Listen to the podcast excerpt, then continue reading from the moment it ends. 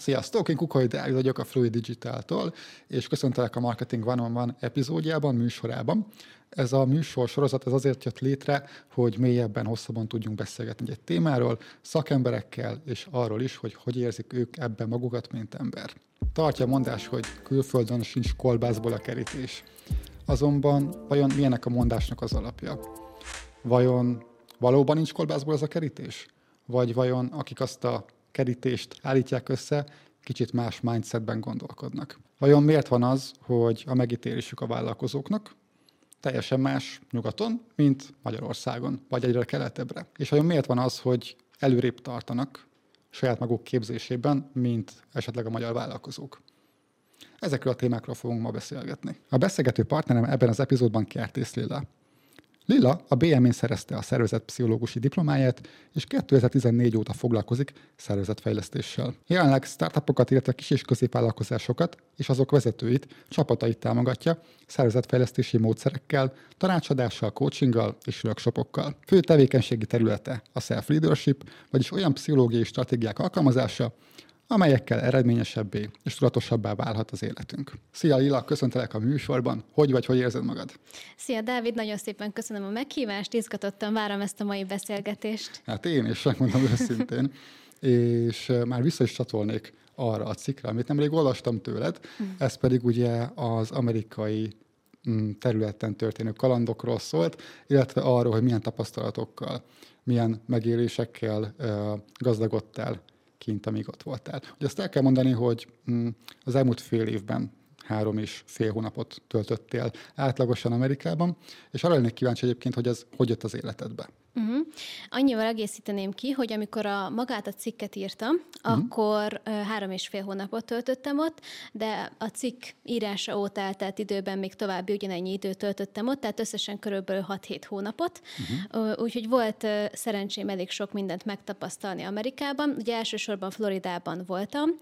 Um, volt még alkalmam még három másik államban járni, de ezt inkább úgymond ilyen vakációs, uh-huh. felfedezéses szempontból tudtam azt inkább megtapasztalni tapasztalni, úgyhogy elsősorban a tapasztalataim az floridai államot érintik. Azt érdemes tudni szerintem, hogy akik nézik a műsort, hogy Amerikában az államokban elég sok különbség van, tehát teljesen más mondjuk az életstílus, az életmód Floridában, mint mondjuk Dél-Karolinában, vagy mondjuk Észak-Karolinában. Mivel ezekben az államokban jártam, ugye nekem is volt lehetőségem megtapasztalni ott ezért, hogy nagyjából azt a fajta milliót, környezetet.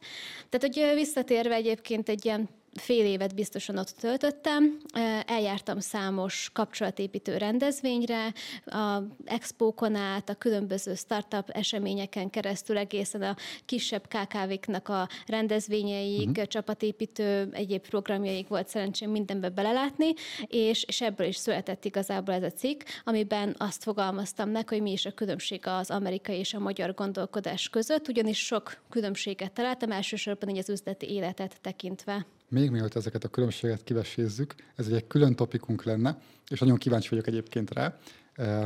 Én nekem nincs tapasztalatom amerikai vállalkozók és a mindsettel, ugye olvastam ezekről a könyvet, azonban jó lesz ezt tudni, hogy így első kézből te mit is láttál, mit is éltél meg. Itt legelőször inkább arra lennék kíváncsi, hogy hogy is lett, jött ennek a lehetősége, illetve hogy amikor érkeztél oda, akkor konkrétan egy munka megkereséssel, egy üzleti környezetbe csöppentél, vagy mint turista érkeztél?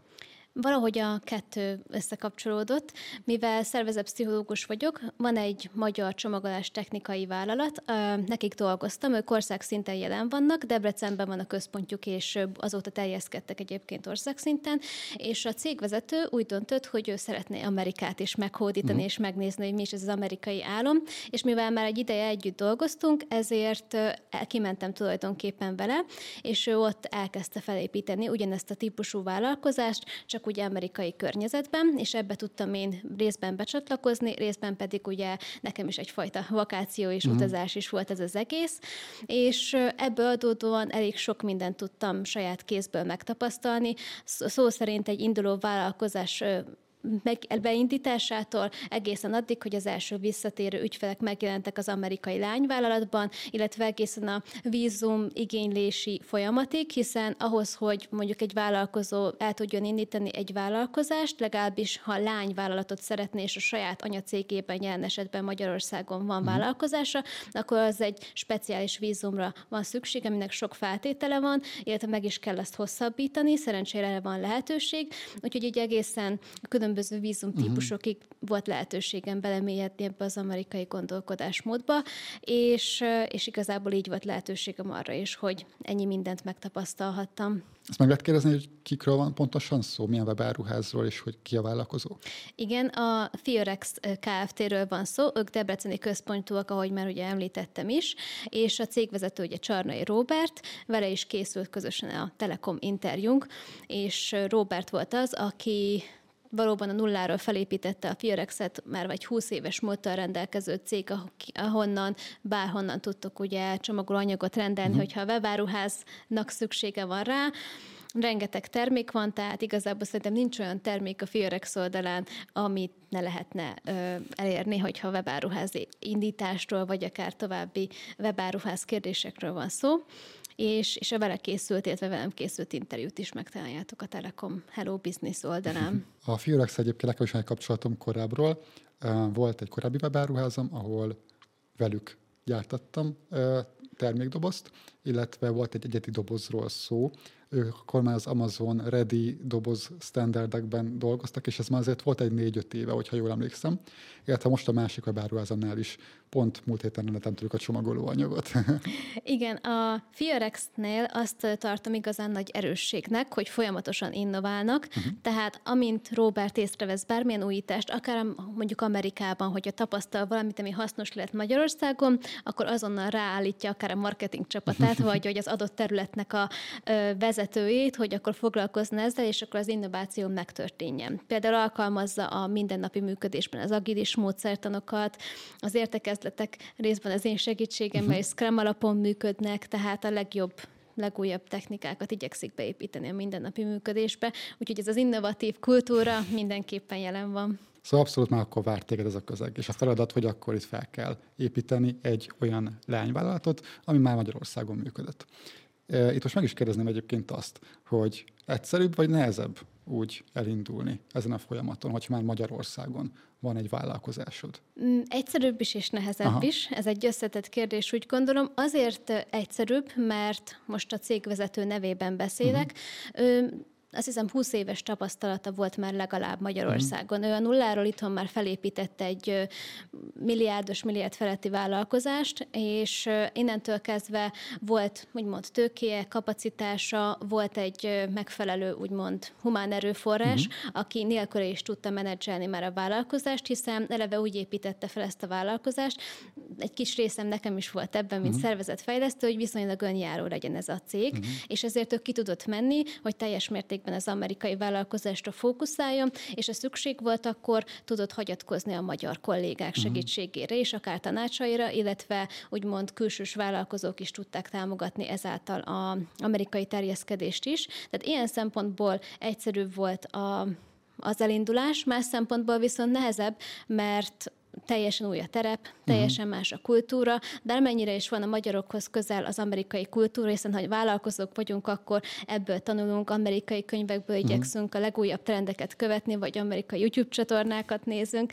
de nagyon nehéz, amikor valaki tényleg oda megy, és más mindsettel találkozik, más gondolkodásmóddal, az emberek teljesen máshogy működnek ott vállalkozóként. Vannak úgymond alapvető mondjuk udvariassági formák, vagy alapvető megközelítési módok, amihez mi magyarok hozzászoktunk, és ez mondjuk Amerikában más. Uh-huh. Ehhez is hozzá kell szokni, a másik pedig a nyelvi különbségek, bármennyire is beszél valaki angolul, kell egy idő, míg hozzászokik ahhoz a fajta kommunikációhoz, és nem feltétlenül a nyelvtani helyességre gondolok, hanem inkább magára a kommunikációs stílusára. Szóval attól függetlenül, hogy van Magyarországon egy jól működő vállalkozás, és ezt mondjuk meg szeretnéd ismételni Amerikában, akkor az nem feltétlenül jelenti azt, hogy copy-paste módon el lehet indulni, hiszen ahol beilleszted azt az új vállalkozást, teljesen más közeg és környezet várja. Nyilván most nem akarok abba belemenni, hogy milyen uh, adógyi vonzatai vannak és jogi megfeleltségei, de említetted is, hogy itt azért van egy speciális vízum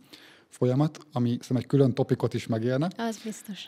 Én inkább arra szeretném kérdezni ezt a beszélgetést, hogy azok a tapasztalatok, amiket ugye így átéltél kommunikációs és szervezet pszichológus szemszögből, azok pontosan mik voltak? Mi volt a legnagyobb rádöbbenés, ami, ami ebből adódott, hogy egy új környezetben vagy? Uh-huh. Igen, így összegezve a előzőeket, uh-huh. úgy gondolom, hogy ha már valaki sikereket ért el Magyarországon, akkor már vannak olyan pszichológiai erőforrásai és egyéb erőforrásai is, amik nagyon hasznosak lesznek ezen az úton, de mindig lesznek kihívások, és valamilyen szinten ez tényleg egy újrakezdést jelent, bármennyire is vagyunk képzett, akár 20 éves tapasztalattal rendelkező vállalkozók is. Az egyik nagy különbség az szerintem a már említett úgymond kommunikációs stílus, ezt szerintem kifejteném részletesebben, az amerikai kommunikáció sokkal direktebb, mint a mhm. magyar. Tehát, ha például elmegyünk egy networking eseményre, akkor ott mindenki tudja, hogy azért van ott, mert üzleti potenciált lát benne. Tehát vagy új együttműködő partnereket keres, vagy potenciális ügyfeleket keres, de mindenképpen egyértelmű, hogy én azért vagyok itt, hogy üzleti lehetőségeket keressek, nem pedig azért, hogy barátkozzak. Ezért bárki oda megy könnyedén a másikhoz, azonnal odaadja a névjegykártyáját, bemutatkozik direktben. Magyarországon számos hasonló rendezvényen voltam, akármennyire is üzleti kapcsolatépítésről van szó, nem tapasztaltam meg ezt a fajta fajta egyértelmű direktséget. Sokszor van az, hogy bármennyire is könnyed a hangulat, nehezebben megyünk úgy oda hmm. másokhoz. Na, Amerikában ezt nem tapasztaltam meg, ott mindenki teljesen céltudatos, hogyha vállalkozásáról van szó, és tudja, hogy a mindennapi bevétele és azon múlhat, hogy hány kapcsolatot gyűjt össze. Érdemes megemlíteni, hogy az amerikai cégeknél szoktak alkalmazni egy ilyen úgynevezett felhajtó szemét, akinek ha. konkrétan az a feladata, hogy ő elmenjen ezekre a rendezvényekre, és minél több kapcsolatot összegyűjtsön, ezekről a személyekről minél több információt összegyűjtsön, amit aztán átad egy belső szakmai értékesítőnek, és ő fogja úgymond felvenni aztán veled a kapcsolatot, hogy aztán ténylegesen eladja neked a szolgáltatást. Tehát, hogy konkrétan embereket alkalmaznak uh-huh. arra, hogy minél inkább inkább kapcsolatban legyenek veled, és minél eredményesebb legyen a sales folyamat. Tehát a, ilyen szinten is direkt a kommunikáció, meg olyan szinten is direkt, hogyha mondjuk egy ilyen eseményről van szó, akkor lehet, hogy már aznap felhív, vagy uh-huh. már másnap reggel felhív téged telefonon, vagy kezdeményez veled egy Zoom beszélgetést, vagy ír neked már három e-mailt, hogyha nem válaszolsz neki pár órán belül. Tehát így abszolút arról van szó, hogy tudjuk, mit akarunk, mi üzletért vagyunk itt, és uh-huh. ezért tegyünk meg mindent. Magyar, szerintem a magyar kommunikációban, hogyha ennyire nyomulunk, az már inkább ellenséges hatást kelt, szemben az amerikaiakkal, ahol úgymond ez a kultúra része, hogy minél többször keres meg valakit. Egyébként itt igen személyes tapasztalat kapcsán is, amit ugye a magyar konferenciákról el tudok mondani, hogy akármennyire van a networking um, motiválva, vagy platformok erre kitalálva, valami kevesen használják azt olyan proaktivitással, mint egyébként azt lehetne. Amit mi szeretnénk, az valahol ott van, amit most ugye el is mondtál, hogy a külföldi piacon ez, ez mennyire intenzív és proaktív. De valahogy a kultúránkban nem érzem azt, azt a, azt a kezdeményező készséget és azt a proaktivitást, amit egyébként itt lehetne. De ez nem is jelenti egyébként azt, hogy át is kéne ezt egy az egybe venni. Mert, ahogy mondtad is, több follow-up, több, uh-huh. több olyan megkeresés már, már lehet azt jelenti, hogy akkor egy spam filtert aknak az mi e-mail címünkre, és, és az ellentétes hatást váltja ki. Úgyhogy ez nagyon érdekes, hogy, hogy ott ez egy követendő történet, itt viszont egy kicsit más kontextusba kell ezt helyezni. Itt amit kihallottam nagyon, az, az, hogy erős a személyes kapcsolat, ugye direkt kommunikáció. És igen, itt most ugye nem említettünk volumeneket, tehát tegyük fel, hogy van egy felhajtó ember, aki begyűjtött 50-60 kontaktot. Nem tudom, ez egy reális szám, de tételezzük fel. Reális, igen. Reális. Ilyen esetben azért a legtöbbször, és ugye én online marketingesként egyből előveszem a cold outreach szoftvert, vagy valamilyen e-mail levelező szoftvert, és akkor ott elkezdem ezeket kiszólni tömegesen.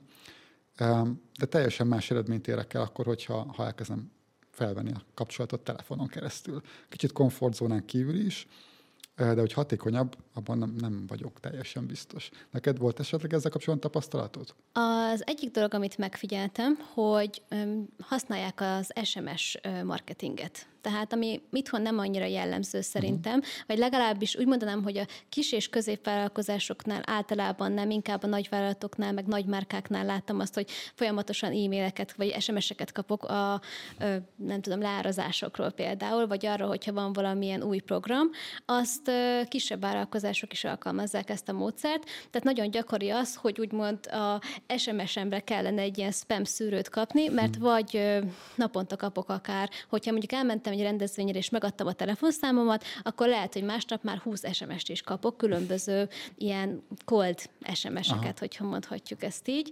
De egyébként ugyanilyen gyakori a telefonos megkeresés is. Ebben nem láttam egyébként egy ilyen következetességet, hogy mikor használják az SMS marketinget, és uh-huh. mikor mondjuk a személyes megkeresés. Szerintem ez cége válogatja kint is, hogy ki melyikkel próbálkozik. Ez egyébként, pont amit az előbb említettél, hogy következetesség, ez vajon következetesebb, vagy egyszerűen más kommunikációs stílus és kapcsolatépítési stílus. Erre kíváncsi lennék, hogy te, mint szervezetpszichológus, hogy látsz erre a kérdésre? Ők egyszerűen ilyenek, és ez az ő kultúrájuk, ez az ő eszköztáruk, vagy ez már egy szétoptimalizált folyamat, és ezt kell használni, és akik ez működik. Hogyha a pszichológiáját nézzük, akkor szerintem rátérhetünk a második különbségre. Ezt mondhatnánk ennek a hustle mentalitásnak, vagy mindsetnek. Ez a hustle szó, ezt nehéz szerintem magyarra lefordítani. Én úgy tudnám mondani, hogy nyomulás, hajtás, sietség, vagy sietettség érzése. Aki benne van így ebben az amerikai vállalkozói gondolkodásban, vagy követ szerintem ilyen social media platformokat amerikai vállalkozóktól, az biztos találkozott ezzel a hustle mentalitással, vagy ezzel kapcsolatos mm. idézetekkel. Nos, én mielőtt kimentem Amerikába, én úgy gondoltam, hogy a hustle azt jelenti, hogy nagyon kemény munkával, szorgalmasan, úgymond a többlet kilométert megtéve érjük el a céljainkat, és, és egyszerűen nem adjuk fel, amikor kihívásokkal találkozunk, de a hustle ez, ez is ennél több is az amerikai kultúrában. Egyrészt valóban erről szól, hogy beletesszük a kemény munkát, de az van mögötte inkább, hogy tényleg nyomolnunk kell, és hogyha kiraknak minket az ajtón, akkor szó szerint bemászunk az ablakon, és mm, ezt igazából megkérdeztem, amikor kint voltam egy, egy bolgár-amerikai bevándorlótól, aki akkor indította el a saját marketing ügynökségét, mert korábban ugye marketing menedzserként dolgozott sok évig, és akkor úgy döntött, hogy akkor most a saját vállalkozását elindítja. És akkor egy ilyen üzleti rendezvényen megkérdeztem tőle, mint akiben benne van az európai gondolkodás, de már hosszú ideje Amerikában él, hogy mondja már el nekem, hogy mégis mi ez a hustle, és hogy uh-huh. ezt mhm. hogyan kell értelmezni. És azt mondta nekem, hogy a hustle azt jelenti, hogy legalább 6-7-szer megkeresel valakit, vagy ha nem többször, egészen addig, amíg el nem éred a célodat. Tehát az amerikaiaknak ez a gondolkodásuknak a része, hogy mindegy, hogy mit gondol a másik fél, ez egy picit talán ilyen önző magatartás is lehet, de mindegy, hogy milyen az ügyfél, te tudod, hogy mit akarsz, és egyszerűen addig nem tágítasz, addig értékesítesz, addig nyomulsz, annyi marketing anyagot teszel ki az internetre, ameddig csak kifér tulajdonképpen, és, és aztán egy idő után eléred a célodat. Szerintem sokan ismerik ugye a Gary Vaynerchukat, őnek is az a fajta marketing módszertana van, hogy mindig egy, egy penit vagy egy dollárnyi ö, információt oszt meg, és ez nagyon sokszor, akár ezerszer is egy nap, tehát úgymond ömöljön az információ, mm. ömöljön az érték, mert akkor annál hamarabb fog visszajönni valami belőle. Na hát ez a fajta hustle mentalitás van az értékesítésben és a marketingben is, és ez a fajta gondolkodás van úgymond az emberek, a vállalkozók fiatalok fejében Amerikában, és szerintem ez ösztönzi ezt a fajta direkt kommunikációs stílust is. Nekem, mint európainak, ez nagyon furcsa volt egyébként, hiszen Szerintem nekünk európaiaknak ez az udvariassági formák, hogy ne legyünk túl sokak mm. például. Értékesítsünk, de inkább úgy fogalmazzuk meg, hogy ne legyen túlságosan nyílt. Azon gondolkodunk nagyon sokáig mondjuk egy e-mail, egy értékesítési e-mailnél vagy kampánynál, hogy hogyan tudjuk úgy becsomagolni az információt, hogy ne legyen túlságosan olyan, mint ha rásóznánk a másik félre. Mm, Amerikában nem feltétlenül foglalkoznak ezzel nagyon mélyen. Vannak olyan komoly ügynökségek, akik ennek mesterei, de egyébként ha az alapvállalkozót nézzük Amerikában, Aha. egy ilyen átlagos vállalkozót, ott neki tényleg az a célja, hogy úgymond öntse a értékesítést és a marketinget a potenciális ügyfélre, egészen addig, amíg ő be nem adja a derekát és nem vásárol tőled. Szóval itt is van egy személyes kapcsolódási pontom, azért, mert használok egy szoftvert a feladatai menedzselésére, ez a ClickUp. És a ClickUp évről évre csinál konferenciákat. Ezeken a konferenciákon pedig van szabad networking lehetőség. És amikor becsatlakozok, akkor lényegében én egy felhasználó vagyok a sok ezer közül, és mint a chatroulette annó ugye működött, itt is volt arra lehetőség, hogy becsatlakoztam a lobbyba, akkor bedobott engem valami random ClickUp felhasználóhoz.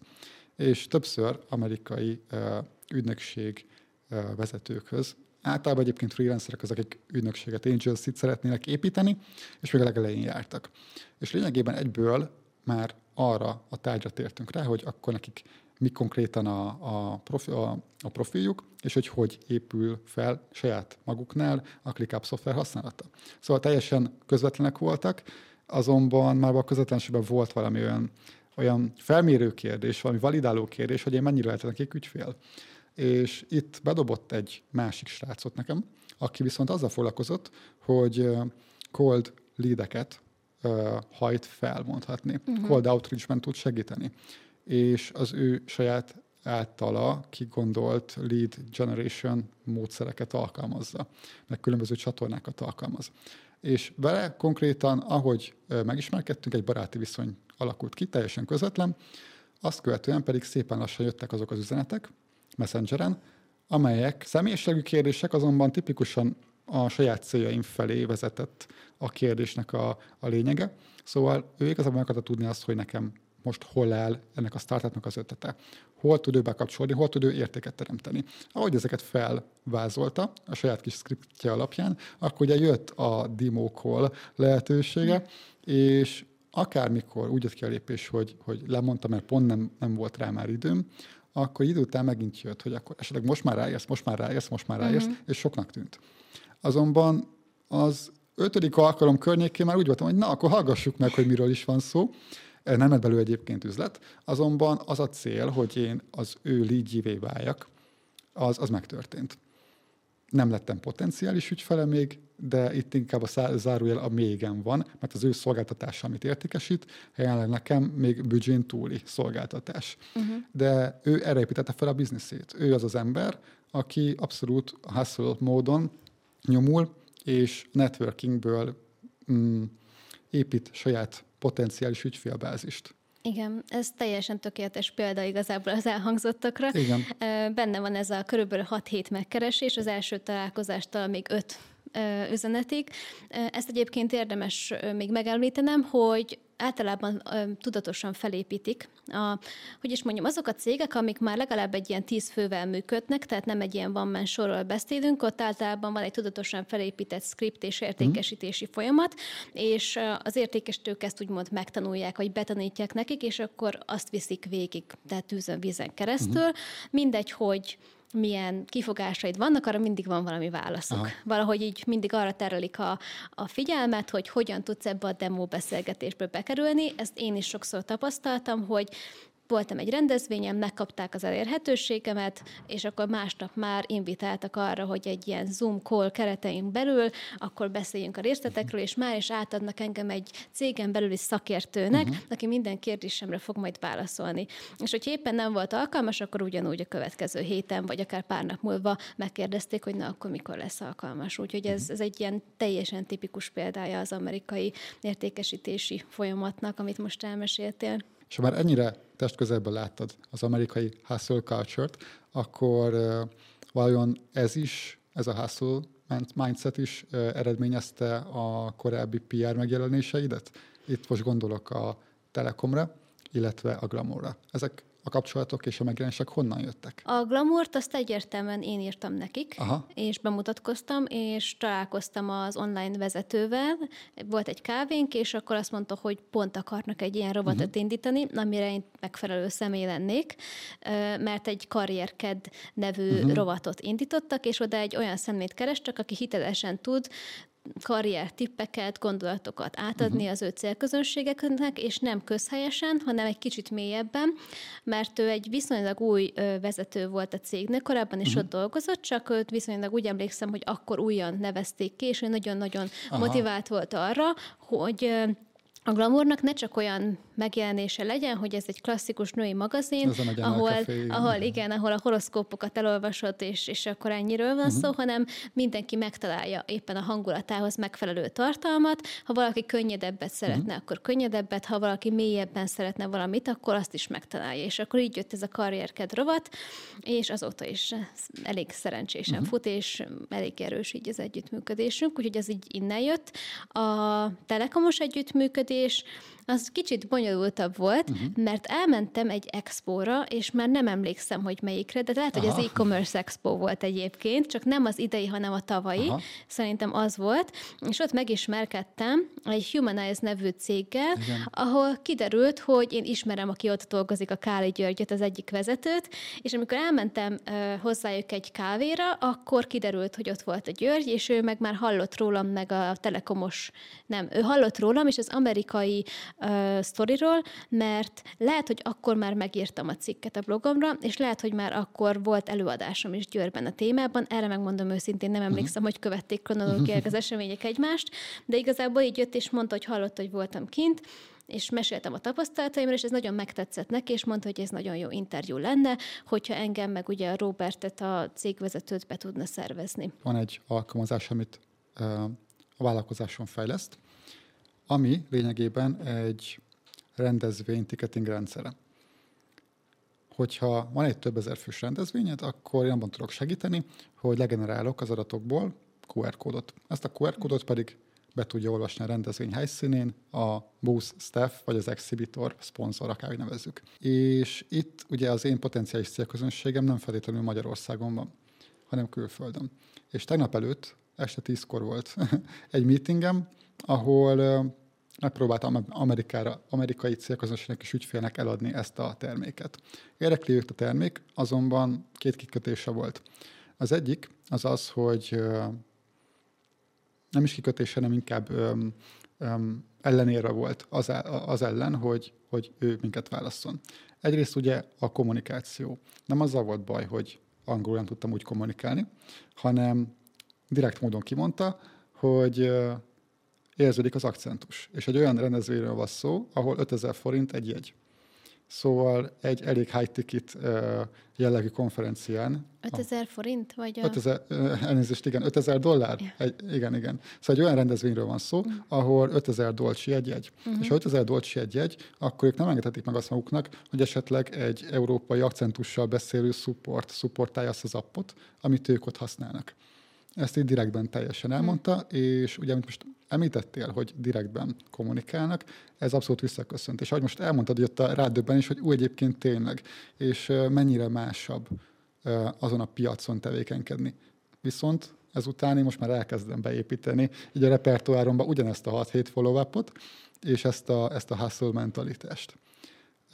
Itt egyébként meg is kérdezném azt, hogy a hustle kívül volt esetleg más olyan különbség, amit felfedeztél? Uh-huh. Még reagálva erre, amit mondtál, Igen. az akcentusra. Igen. Ez szerintem nagyon-nagyon megoszlik egyébként Amerikában, hogy hogyan kezelik az akcentust. Vannak bizonyos közegek, mint ahol ugye te is szerepeltél volna, ahol komolyan veszik a, az akcentust, de egyébként Florida államban, mivel Florida államnak nagy része a dél-amerikai régióból emigrált, ugye Floridában sok mexikói van, mm. vagy egyéb dél-amerikai országból érkező, ezért vannak olyan városok, ahol eleve spanyolul beszélnek, és spanyolul szólnak hozzá Floridán belül. Ezért az akcentus kérdése ott nem meghatározó. Tehát úgymond nem vettem észre, hogy bárkit zavarna az, hogy valaki bármilyen akcentussal is beszél.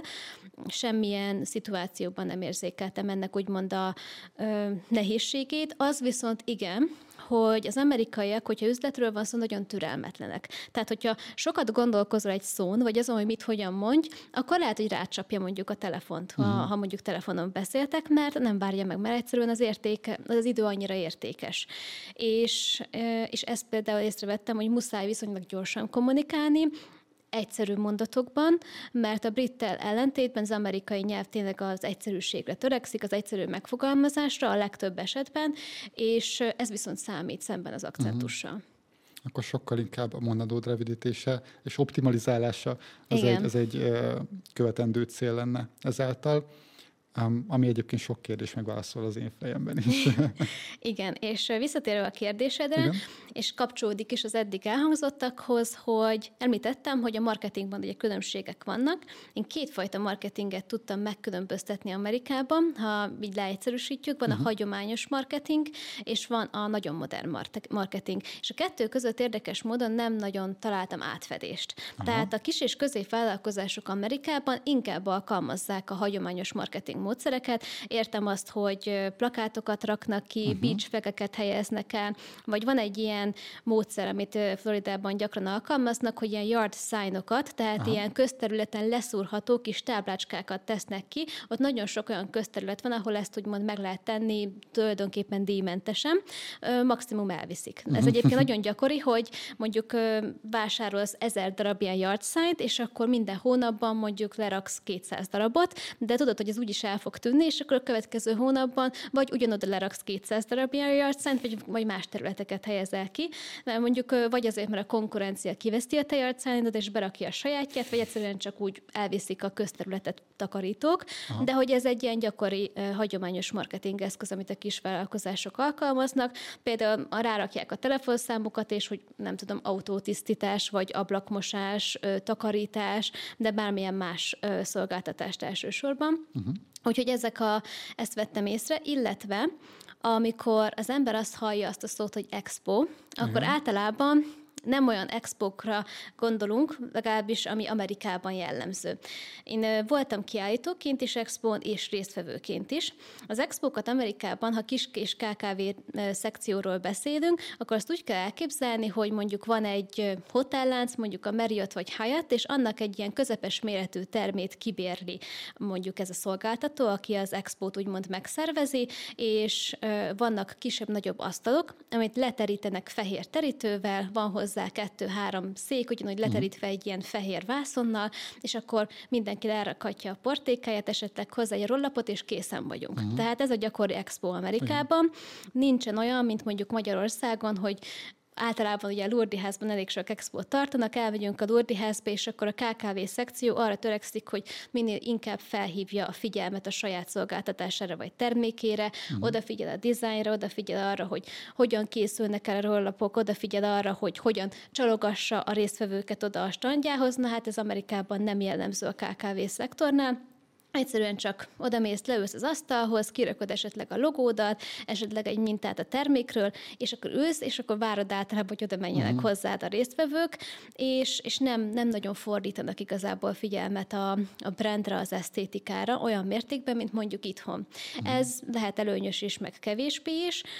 Úgy gondolom, hogy azért előnyös ez a fajta szemlélet, mert hogy a hustle mindsetből, ha kiindulunk, sokkal fontosabb az, hogy megjelenj, és ott legyél, és megmutasd, hogy neked milyen terméked vagy szolgáltatásod van, és lehet, hogy mondjuk nincs is büdzséd arra, hogy nagyon fancy dizájnokat készíts. Uh-huh. Egyébként ezek a megjelenések az expókon egyáltalán nem költségesek, szemben mondjuk Magyarországon, ahol akár milliókba is kerülhet egy strandnak a, a kibérlése, ott hát ilyen 200-300 dollár körül van egy ilyen asztalszékkel. Ez attól függ, hogy mennyire nagy. Vannak uh-huh. kisebbek, nagyobb is. Szerintem 150 dollár volt a legkisebb összeg, amiért lehetett rendelni, de egy ilyen kategóriában gondolkodhatunk, és akkor ez egy ilyen egész napos megjelenést uh-huh. jelent.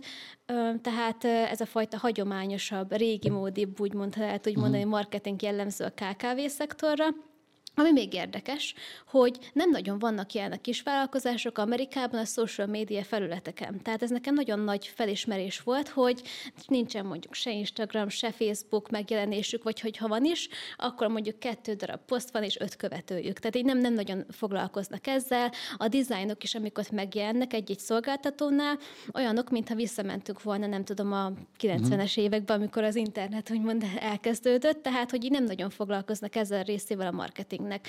És akkor ezzel szemben meg mégis ott van a nagyon modern marketing Aha. is, ahol a leginkább követik a trendeket.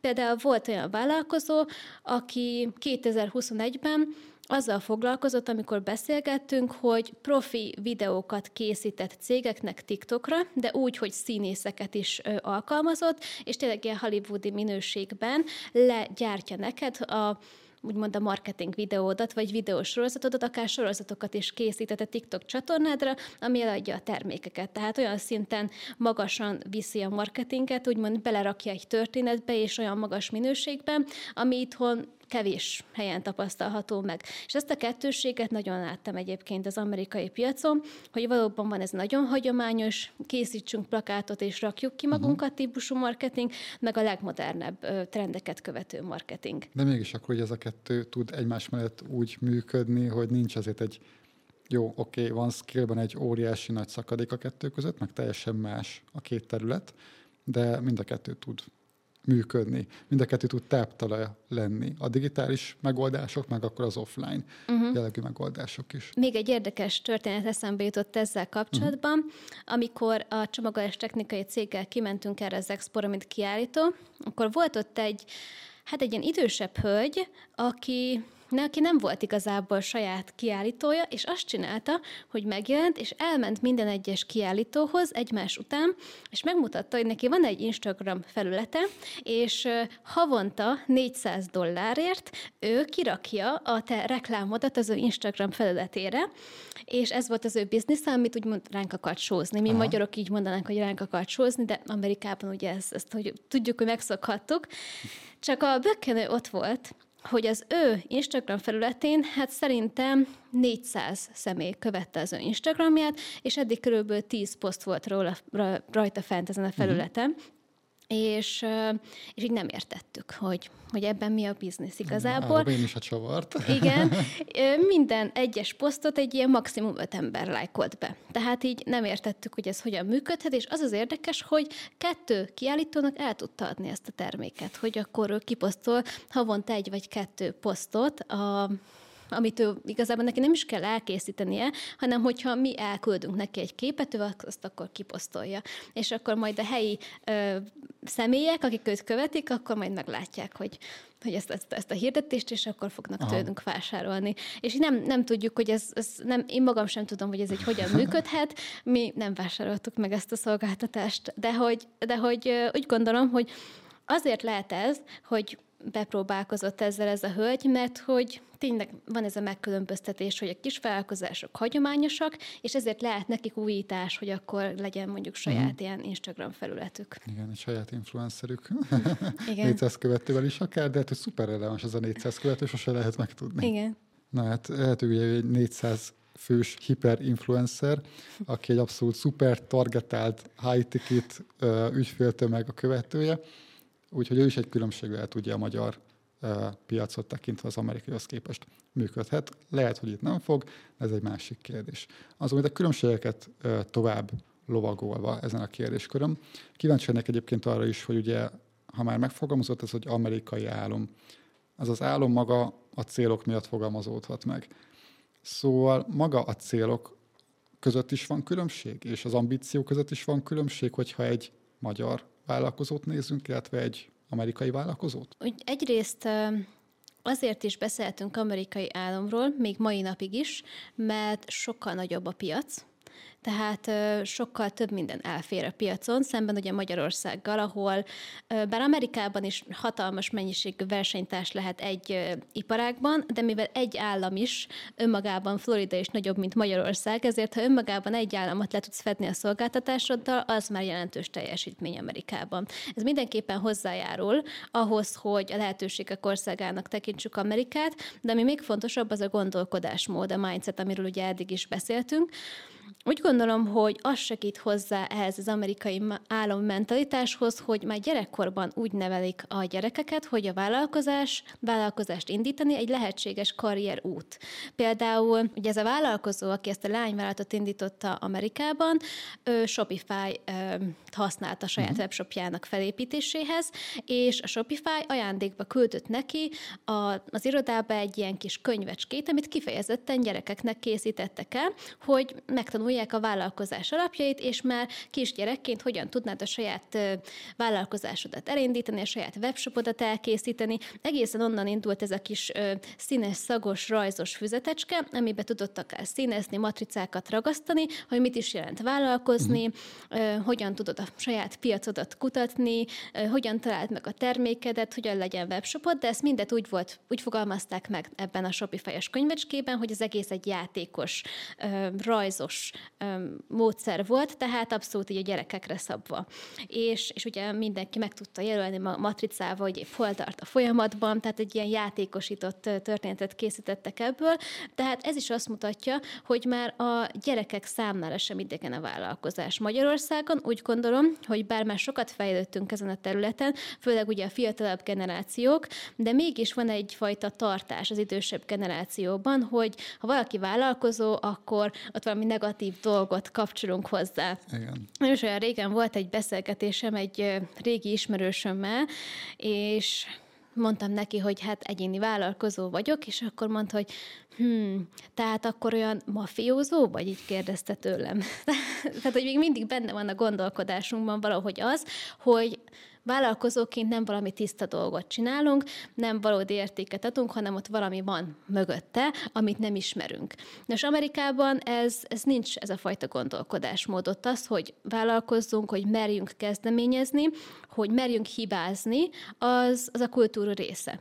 Általában én úgy gondolom, hogy a legtöbb amerikai valamilyen módon megkísérel vállalkozni. Mm. Nem kell feltétlenül arra gondolni, hogy ö, valóban létrehoz egy, egy KFT-t, bár sokan vannak, hanem inkább arra gondolok, hogy a mentalitásában, a kezdeményező készségében megjelenik ez a vállalkozói szemlélet, illetve az, hogyha kemény munkával ö, beleteszi ezt az extra kilométert, még akár alkalmazottként is, akkor nagy valószínűséggel fog valamilyen sikert elérni, és mondjuk ö, egy átlagosabb munkakörből, vagy mondjuk egy alacsonyabb pozícióból eljuthat egy magasabb pozícióba ezzel a vállalkozói mindsettel, amit cégen belül is tud alkalmazni. És Magyarországon ez még nem annyira kiforrott, mint ott Amerikában, hiszen ott ennek kultúrája van már sokkal régebben, mint itthon. Zsani, te rengeteget tanulok közben, miközben hallgatlak. Azt érzem egyébként, hogy valahol rám férne egy ilyen, egy ilyen út. Nem azért, mert nagyon szemellenző szinten vagyok Magyarországgal, de ugye van ez a, ez a gondolat, hogy addig tud növekedni az a növény, növényzet, amíg ugye a termőtalaj engedi. És ugye itt az amerikai álom és a gyerekek kondicionálása arra, hogy merje hibázni, merje próbálkozni, azt szívesen kipróbáltam volna. Egy másik életemben majd talán, illetve egyébként én is ezt szerettem volna megerősíteni, hogy én is azt olvasom, meg látom vissza nagyon sok esetben, hogy ahogy nyugatról keletebbre halladunk, úgy ugye a vállalkozónak, meg a pénznek is a megítélése az egyre inkább romlik, vagy negatív bármilyen kép csatolódik hozzá. Úgyhogy ha most azt mondom, hogy amerikai vállalkozó, akkor Silicon Valley, Elon Musk, Mark Zuckerberg és rengeteg tech vállalkozóról van szó, és ha megyünk szépen a magyar vállalkozókra, akkor előttünk van az a vidéki vállalkozó, a fekete SUV-ból kiszállva, akinek lehet, hogy vannak kétesületei. És ha megyünk még tovább kelete, keletebbre, akkor ez még inkább erősebb. És ugyanúgy, amikor a pénzről beszélünk, akkor szintén egészen más távlatok és minőségek jelennek meg a pénz gondolatáról, ahogy nyugatról keletebbre haladunk. Igen, még itt eszembe jutott egy gondolat ezzel kapcsolatban, hogy ami talán még bátorítja az amerikaiakat abban, hogy merjenek hibázni, hogy ott van egyfajta csődenjárási módszer, amikor már tényleg nagyon nem sikerültek a dolgok, és már semmi sem működik, akkor te csődöt jelenthetsz. Ezt egy, most nem megyek be a részletekbe, ezt kétféleképpen lehet megtenni, de leegyszerűsítve az egészet, van egyfajta olyan csődenjárási módszer, hogy úgymond Mm, lehet, hogy elveszik maximum a házadat, de Aha. lehet, hogy nincs is semmit egyébként, amit elvehetnének, egyszerűen csődöt jelentesz, és nem történik semmi, csak annyi fog történni, hogy nem tudom hány évig, erre nem emlékszem pontosan, de nem vehetsz fel hitelt. Ez mhm. egyébként uh-huh. elég nagy csapás az amerikaiaknak, hiszen ott a ö, hitelrendszer nagyon-nagyon fontos sok szempontból, de ez a legvégső dolog, ami úgymond megtörténhet, hogy x évig nem tudsz hitelt felvenni, tehát úgymond nem, te, nem lesz teljesen ö, eladósodottságod életed végéig. Ez most ahogy mondtam, az adózási dolgokban nem szeretnék milyen belmenni, de ez ad egyfajta fellélegzést az amerikaiaknak, hogy leges legvégső esetben maximum csődöt jelentek, és nem történik semmi, hanem újra kezdtem a nulláról. Uh-huh. És, és a magyaroknak úgy gondolom, hogy nincsen egyfajta ilyen biztonsági háló ilyen szempontból egyrészt, másrészt a gondolkodásunkban sincs az, hogy merjünk hibázni. A magyar szemléletben inkább az van, hogy nagyon félünk attól, hogy egyetlen egy hibát is vétsünk, akár a szervezeti kultúrában, akár a magánéletünkben. Inkább hajlamosak vagyunk nem meg, megmondani, nem bevallani, hogyha valami nem úgy sikerült, ahogy szeretnénk, mert egyszerűen attól félünk, hogy ha egyet is hibázunk, akkor minden összedől. És az amerikaiaknál úgymond lehet hibázni, uh-huh. meg talán azt is hozzátenném, hogy sokkal egyszerűbb vállalkozást alapítani és megszüntetni is, és ez is hozzájárul ahhoz, hogy így bátrabban belevágjanak egy-egy, akár side hustle-be, vagy ők mondják, ilyen mellékvállalkozásba is, amiből aztán kinőhet valami sokkal nagyobb. Talán egyébként ez is, hogy könnyebben indítatsz el, és szüntethetsz meg vállalkozást, bátoríthat arra, hogy oké, akkor vágjál bele. Már csak azért is, mert akkor, ahogy mondtad is, legrosszabb esetben akkor ez történik. Szóval már Magyarországon, amikor egy, egy KFT az, az is már egy olyan elköteleződöttséggel jár, hogy anyagilag akkor azt, azt oda le kell tenni, és akkor az, az egy, szinte egy olyan vállalás, ami ugyan korlátolt vállalás, de azért mégis uh, sokkal, sokkal inkább bele kell ebbe uh, mélyedned, és sokkal nagyobb kockázatot válasz. Igen, meg rendszerint egyébként szerintem azok, akik side hustle-ba vágnak Magyarországon, azok ugye a keresetüket egészítik ki legtöbbször. És amikor ez a történet elfenn, akkor ugye van egy biztos pont. Van egy fizetésed, amit szeretnél igazából megsokszorozni, vagy egy pluszra szert tenni. Oké, okay, ez így egyébként biztonságos és rendben van. De amikor azt mondod, hogy oké, okay, én szeretnék egy vállalkozást indítani, akkor valahol a a kérdőjelek tengerébe fogsz ugrani azzal, hogy még válasz is rá egy kockázatot. És ha nem vagy emberileg erre trenírozva, már gyerekkorod óta, hogy akkor ebben a közegben, ezekben a kérdőjelekben is kétségbeesések tengerén, hogy fogsz tudni evickélni, akkor, akkor tényleg így uh, saját önbizalmad is gátja lehet annak, hogy sikeres vállalkozó legyél. És ha már ugye erről beszélünk, hogy trenírozás és önmagadnak a fejlesztése. Volt olyan megfogalmazható tréning, vagy vállalkozóknak valamilyen mm, leadership megoldása, amit felfedeztél, vagy amit érdemes lenne szerinted Magyarországra is bevezetni? Amikor szervezetfejlesztésről beszélünk, illetve modern pszichológiáról, akkor vagy Németországról, vagy Amerikáról beszélünk, uh-huh. de elsősorban Amerikáról.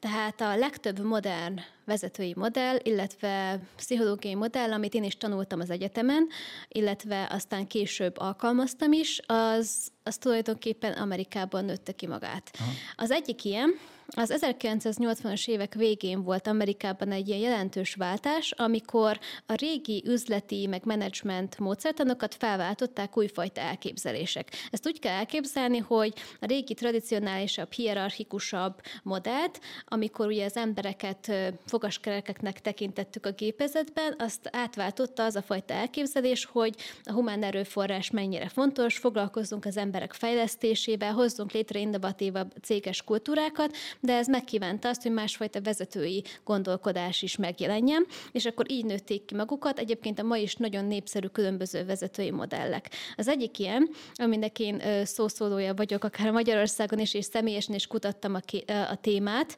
az a self-leadership modell, a magyarul én vezetésnek nevezzük. Uh-huh. Az tulajdonképpen olyan pszichológiailag tudományosan alátámasztott stratégiáknak az összessége, amivel mi magunk tudjuk vezetni, irányítani, motiválni saját magunkat annak érdekében, hogy hatékonyabbak legyünk, és valóban elérjük a céljainkat. Tehát a self-leadership-et mondhatnám az egyik leg modernebbnek, ha az amerikai szemléletet vesszük, és ezt, hogy is mondjam, elkezdtem én magam is kutatni az egyetemi évek alatt, és végül a szakdolgozatomat is erre a kutatásra helyeztem ki, uh-huh. így vajon mennyire van jelen Magyarországon ez a, ez a vezetői modell. Összehasonlítottam ebben a kutatásban a hagyományosabb kultúrákat, céges kultúrákat, az innovatívabb uh-huh. kultúrákkal, tehát mondjuk egy multinacionális vagy nagyvállalatnak a hagyományos hierarchikus berendezkedését, a mondjuk egy startup vagy kisvállalkozásnak az innovatívabb, kreatívabb mód működésével, operatív működésével, és azt találtam, hogy a kreatívabb kultúrákban, illetve az ilyen innovatívabb startupokban, kisvállalkozásokban sokkal több self-leadership stratégiát alkalmaztak, mint ugye a hagyományos modellekben, de ez fordítva is igaz, uh-huh. tehát azok a személyek vagy cégek, akik több ilyen stratégiát alkalmaznak, ők tulajdonképpen kreatívabbá és innovatívabbá válnak a kultúráikban, tehát ez egy kölcsönhatás. Ez egyik kutatást én végeztem, a másik meg több kutatásnak az összesség, ami már tulajdonképpen létezett Amerikában, és ezt vizsgálta. Úgyhogy nagyon érdekes az, hogy ezzel a fajta innovatívabb vezetői modellel mind a magánéletünkben, mind a céges működésben növelhetjük a kreativitásunkat és az innovációt. Ez egy azon előnyök között, amire ez a fajta modell úgymond irányul. És ha már itt említetted ezeket a stratégiai pontokat, maga ez a self-leadership, ahogy én el tudom most ezt képzelni hirtelen laikusként, ez egy keretrendszer, ami különböző pontokból állhat. És hogyha ebben a keretrendszerben alkalmazol pár dolgot, amit kiveszel magadnak, vagy ha mindegyiket esetleg, akkor ugye nem csak mint vállalkozó, hanem mint ember is fejlődsz tovább. Mert lényegében egyébként, ha azt nézzük, a vállalkozó az maga az ember. Akár egy vállalkozást épít, a vállalkozás és a vállalkozó képéből fog megszületni, annak a, a csírájából. Amire itt a kérdésem irányulna, az az, hogy milyen elemekből, milyen stratégiai pontokból áll a self-leadership. Mi az, uh-huh. amit, eh, amit így gyakorlati szinten el lehet itt képzelni, és át lehet venni, átültetni a saját életünkbe? Uh-huh. Legegyszerűbben megfogalmazva egyébként azt szoktam mondani, ezt a weboldalamon is így szoktam úgymond magam reklámozni, hogy szerintem az igazi vezetés, bármilyen vezetésről beszélünk, az önmagunk vezetésével kezdődik. És az én vezetés pontosan erről szól, hogy van nyolc alapstratégia, amit hogyha alkalmazunk, akár a magánéletünkben, akár az üzleti tudjuk ezeket alkalmazni, akkor valóban hatékonyabbá válhatunk, jobban úgy érezzük, hogy mi vagyunk a volánnál, mi vezetjük a saját életünket, szemben azzal, mintha csak így húznának minket jobbra-balra oda-vissza. Ugye képzeljük el azt a tipikus esetet, hogy van egy munkahelyünk, ahol kezdetben nagyon lelkesek voltunk, láttuk a fejlődési lehetőséget, beletettük a maximumot a munkánkba, Aha. de eltelt bizonyos idő, és akkor úgy érezzük, hogy így nincsen energiánk, nem vagyunk motiváltak már, nem látjuk a lehetőségeket, hogy hogyan lehetne jobb, de mivel már ezt megszoktuk, ez a kényelmes, ezért nem váltunk. De ez is lehet, hogy nem is kellene feltétlenül váltani, csak valamit módosítani, de mi magunk sem tudjuk, hogy mi romlott el. Tehát egy ilyen esetben nagyon hasznos lehet mondjuk elsajátítani a self-leadership stratégiákat, mert abban segíthet, hogy mondjuk rájöjjünk arra, hogy mind tudunk változtatni. Nem kell feltétlenül drasztikus megoldásokra gondolni, hogy váltsunk munkahelyet. Persze lehet ez az eredménye a self-leadershipnek, hogy rájövünk, hogy nem azon az úton vagyunk, ahová valójában szerettünk volna rálépni, hanem csak ugye az élet odasorolt minket minket valahová, de az is lehet, hogy csak néhány apró változással egyszerűen minőségébb lesz az életünk, ha pedig vezetőként alkalmazzuk a stratégiákat, akkor mondjuk abban segít, hogy ha fiatal vezetők vagyunk, vagy újonnan neveztek ki minket mondjuk egy középvezetői vezetői pozícióba, akkor segíthet minket abban, hogy hogy hogyan legyünk jó vezetők, megtaláljuk a saját vezetősi stílusunkat, hogyan alkalmazzuk ezeket a stratégiákat úgy, hogy magunkat és a csapatunkat is segítse. Uh-huh. Ahogy említettem, nyolc alapstratégia van, amit úgymond tudományosan is alátámasztottak. Vannak alstratégiák, meg kisebb stratégiák, de ezt a nyolcat, ha valaki igazából ezt Aha. a nyolcat elsajátítja, már akkor hihetetlen mértékben tudja növelni a, úgymond a saját személyes és fizikai üzleti jól létét, én mhm. így szoktam megfogalmazni. Um, három fő kategóriába tudnánk ezeket a stratégiákat Aha. sorolni. Az első kategóriát úgy hívják, hogy viselkedés alapú stratégiák, egyszerűen azért, mert a viselkedésünk megváltoztatására fókuszálnak a stratégiák. A második csoport a kognitív stratégiák, ami a gondolkodásunk megváltoztatására fókuszál, és a harmadik az pedig a természetes jutalmazó stratégiák. Itt igazából arról van szó, hogy hogyan tudjuk saját magunkat is megjutalmazni, hogy önmagában élvezetesek legyenek a tevékenységek, amit végzünk. És, és ebben beszéltünk nyolc fő stratégiáról, uh-huh. amik úgy gondolom, hogy ha valóban elsajátítjuk, és ezeket valóban akár egy kicsit is beépítjük a mindennapjainkba, akkor nagyon hamar minőségi javulást tudunk észrevenni az életünkben. Ez egyébként null kilométeres vállalkozóként, vagy null kilométeres önismerettel rendelkező emberként egyaránt elsajátító, bele lehet kezdeni, vagy van esetleg valami minimális, mondhatni, önismereti beugró? Az a jó a self-leadershipben, hogy a hát első stratégiád, én nulladik stratégiának mondanám, az pontosan arról szól, hogy megismerjük jobban önmagunkat. Tehát maga az önmegfigyelés stratégiája. Uh-huh. Tehát enélkül, hogy jobban belemélyednénk a saját értékrendszerünkbe, személyiségünkbe, és alaposan elemeznénk a jelenlegi élethelyzetünket, szituációnkat, nem is tudunk tovább lépni a további stratégiákra, vagy ha tovább is tudunk lépni, és tudjuk alkalmazni, nem lesznek olyan hatékonyak, egészen addig, amíg nem tanuljuk meg, hogy hogyan elemezzük a saját élethelyzetünket, amiben vagyunk. Tehát az első stratégia bárki számára elsajátítható uh-huh. bármilyen élethelyzetben, nagyon egyszerű technikákról van szó. Egyszerűen a tudatosságunkat növeli meg, saját magunk magunkkal és az élethelyzetünkkel kapcsolatban. Olyan technikákat lehet ide sorolni, hogy mondjuk naplózzuk azt, hogy hol tartunk, miért vagyunk hálásak, milyen eredményeink mhm. voltak, mi az, amiben úgy érezzük, hogy fejlődnünk kell, mi az, ami, amivel elégedettek vagyunk, mi az értékrendszerünk, mi a valódi értékrendszerünk, ezt egyébként fontos kiemelni. Egyébként a szervezeteknél is, amikor az értékrendszerekről beszélünk, akkor kétfajta értékrendszert Aha. különböztetünk meg hivatalosan is a szervezetpszichológiában, a külső meg a belső értékeket. Ugye a külső értékek egy cégnél azok, amit kifelé mutatunk, Aha. amit mi szolgáltatni tudunk az ügyfelek számára. Például, hogy nem tudom, hatékonyabb lesz mondjuk a működés, hogyha ezt a szolgáltatást vagy terméket megveszed, vagy boldogabb leszel, vagy mondjuk egy ruha vagy bármilyen márkánál, nem tudom, szebbnek érzed magad, mm. meg tudsz jelenni egy adott rendezvényen, hogyha ezt a ruhát viselt, stb. stb. A belső értékek azok pedig, ahogyan belülről működik a cég, ami a cégnek a missziója, és ez ebből kapcsolódó értékek, tehát igazából amik a belső működést egyben tartják. És ezért fontos egyéni szinten is, hogy megkülönböztessük azt, hogy mik valóban azok az értékek, amik nekünk fontosak, nem csak úgy hogyha megkérdezik tőlünk, Aha. hogy mi a te értéked, ami szerint élsz az életben, azt, azt csak rávágunk uh-huh. valamit, hogy a család, a tisztelet, a szeretet, ezek nagyon-nagyon fontos értékek, de valóban ezek a legfontosabb értékek, Aha. amik motiválnak minket, vagy van még valami. Tehát van erre is egy gyakorlat.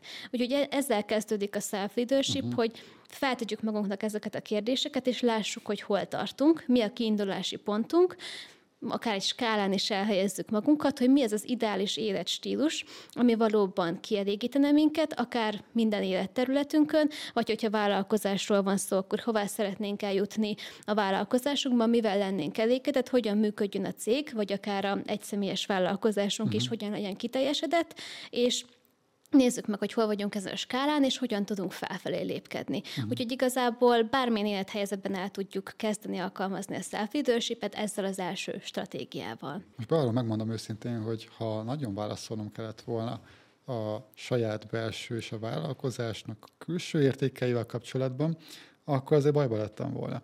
De így egyébként, hogy ez így keretbe lett rakva, így is azt érzem, hogy lehet egyedül ez nem menne.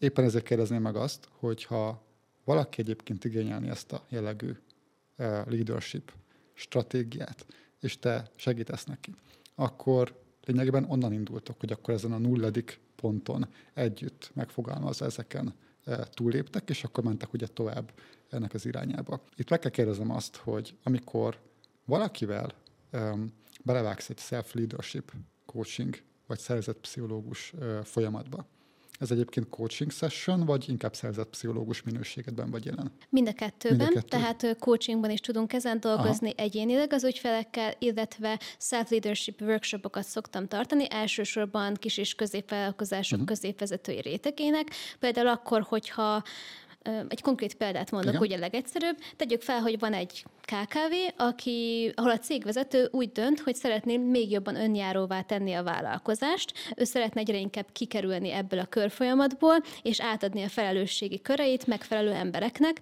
de ez nincs teljesen kiforva. Talán van egy-két úgymond jobb keze, a legerősebb emberei vezetői, Aha. és tudja, hogy az viszont nem elég, mert mondjuk egy 20 fős vállalkozásról van szó, vagy 30 fősről, több terület van, tegyük fel, hogy van logisztika, van értékesítés, marketing, hogy csak a legismertebb legismertebbeket említsem, akár HR, és szeretné, hogy mindegyik területnek lenne egy valódi vezetője, és úgy érezné a vezető, hogy ha el is megy egy hosszabb időre, vagy nem tud a céggel foglalkozni, akkor, akkor nyugodtan tudjon elmenni, és tudja, hogy jó kezekben van az adott terület. Uh-huh. De ebben az esetben a Self-Leadership Workshop például tud segíteni, ahol a cégvezetőket vagy egy, de inkább több workshop sorozatban, meg tanácsadással tudom segíteni, hogy olyan vezetői készségeket sajátítsanak el, természetesen a szervezetre szabva ezeket a stratégiákat, uh-huh. hogy utána valóban a cégvezető úgy érezze, hogy önjáróbbá vált a vállalkozás, a folyamatok átláthatóbbak, és Aha. bármikor úgymond rá tud nézni arra, hogy hol tart, és ezek a vezetők rendelkeznek különböző stratégiákkal, amit különböző helyzetekben ők tudnak biztonsággal alkalmazni, akár konfliktusos helyzetekben is. Uh-huh. És hogyha már ugye workshop sessionok meg lettek említve, vagy workshop sorozatok, milyen hosszú egy átlagos um, self-leadership workshop sorozat? Hogy kell ezt elképzelni, hogyha valaki nulláról indul? Én általában törekszem arra, hogy minél rövidebb idő alatt minél több mindent átadjak, uh-huh. úgyhogy egy ilyen egy workshop az két-három óra. Ez attól függ, hogy hány fő van jelen, illetve hogy mennyi stratégiát foglalunk bele egy workshopba. Én általában először átadom az összes stratégiát úgy nagy vonalakban, hogy lássuk a teljes képet, és akkor utána kezdünk el mélyebben belemenni, de a workshop, általában az első workshop arról szól, hogy megismerjük az alap nyolc stratégiát, és azt nézzük meg, hogy milyen célkitűzéseket tudunk a középvezetői réteggel, vagy a már meglévővel, vagy a potenciális, akiknek a mhm. workshopot tartom, ők hogyan tudják a saját területükre ezeket beépíteni. Tehát mondjuk itt van az önmegfigyelés stratégia, ezt hogyan tudjuk ráhúzni az ő konkrét szituációjára, hogy ez beépítse a saját csapata életébe és a saját életébe, és hogyan ismerje meg jobban magát, mint vezető, és akkor így megyünk szépen tovább és tudunk szervezeti célokat is ezek mentén meghatározni, illetve akár egyéni fejlesztési célokat is, és innen kezdődik tulajdonképpen a célkitűzés meghatározásával az első workshop. Aha. Aztán pedig attól függ, hogy hány workshopra van szükség, hogy mennyire tudunk hatékonyan haladni, mennyire összetett maga a cég felépítése, vagy mennyire ö, mondjuk újak a vezetők a saját pozíciójukban. Azt megkérdezhetem, hogy a self-leadership neked, mint szervezetpszichológus egy szakág volt, vagy személyes kapcsolódás? Hogy jött ez számodra?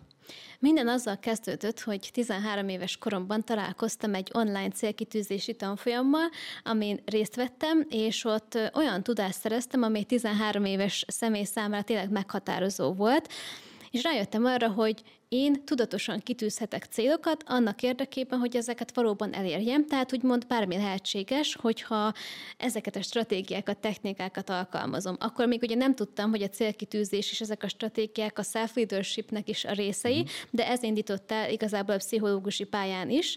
Annyira izgatott lettem a célkitűzés miatt, hogy elkezdtem mélyebben kutatni, megismertem a pozitív pszichológiai irányzatot, és már akkor érdekelt egyébként az üzleti világ, mert a GE-nél volt lehetőségem egy másfél éves tehetséggondozó programban részt venni, ott pedig 15 évesen, tehát gimnazistaként részt vettünk üzleti angol képzéseken, nyelvvizsgát is szereztünk a másfél év alatt, és igazából megismertük egy nagyvállalat működését, a különböző divíziókat, hogyan fejlődnek, hogyan működnek, és mindezek hatására rájöttem, hogy, hogy engem abszolút érdekel az üzleti világ és a célkitűzés, és az, hogy hogyan tudjuk kihozni magunkból a maximumot. Mivel ez gyerekként ennyire nagy hatással volt rám, és ráébresztett arra, hogy nem kell elfogadnom, hogy milyen körülmények között vagyok most, mert megteremtetem azokat a körülményeket, amire vágyom, mindegy, hogy honnan indulok, ezért, ezért úgy gondoltam, hogy ez lesz a küldetésem, és ez tulajdonképpen így is történt, és a self-leadershipnek, meg a folyamatos fejlődésnek hatására valóban nagyon sok olyan célomat, személyes célomat is elértem már, amit hát 13 évesen egyáltalán nem gondoltam volna, hogy ez megtörténhet. Már csak egy, vagyis két kérdésem maradt, hogy mikor indul, és hol lehet jelentkezni ezekre a workshopokra? Nálam lehet jelentkezni nem tudom, meg tudunk-e adni egy e-mail címet, vagy egy weboldalt a, a, majd itt a YouTube videóban, és akkor egy, igazából minden munkám egy díjtalan konzultációval ah. vagy beszélgetéssel kezdődik, akár személyesen, akár ö, mármint úgy értem a személyesen, hogy akár magánszemélyként, akár vállalkozásról Aha. van szó. Mm, úgyhogy itt mindenki meg tudja, úgymond, mindenki fel tudja tenni a saját kérdéseit, uh-huh. hogyha Értem. vannak konkrét kérdései ezzel kapcsolatban akkor linkeket elhelyezzük mindenképpen a leírásban. Én pedig Hát köszönöm szépen ezt a beszélgetést, nagyon jól éreztem magam, rengeteget tanultam, nagyon sokszor úgy éreztem magam, hogy egy, egy vagyok a nézőkkel is, a kérdésnél is már, ahogy megfogalmazom azt, érzem, hogy rengeteget fogok tanulni a következő válaszból. Úgyhogy ezért is nagyon, nagyon ö, érdekes és érzetes volt ez a beszélgetés számomra. Remélem, hogy te is jól érezted magad. Én nagyon jól éreztem magam, és köszönöm ezt a lehetőséget. Köszönjük szépen, hogy velünk tartottatok. Bízok benne, hogy tetszett ez a beszélgetés is.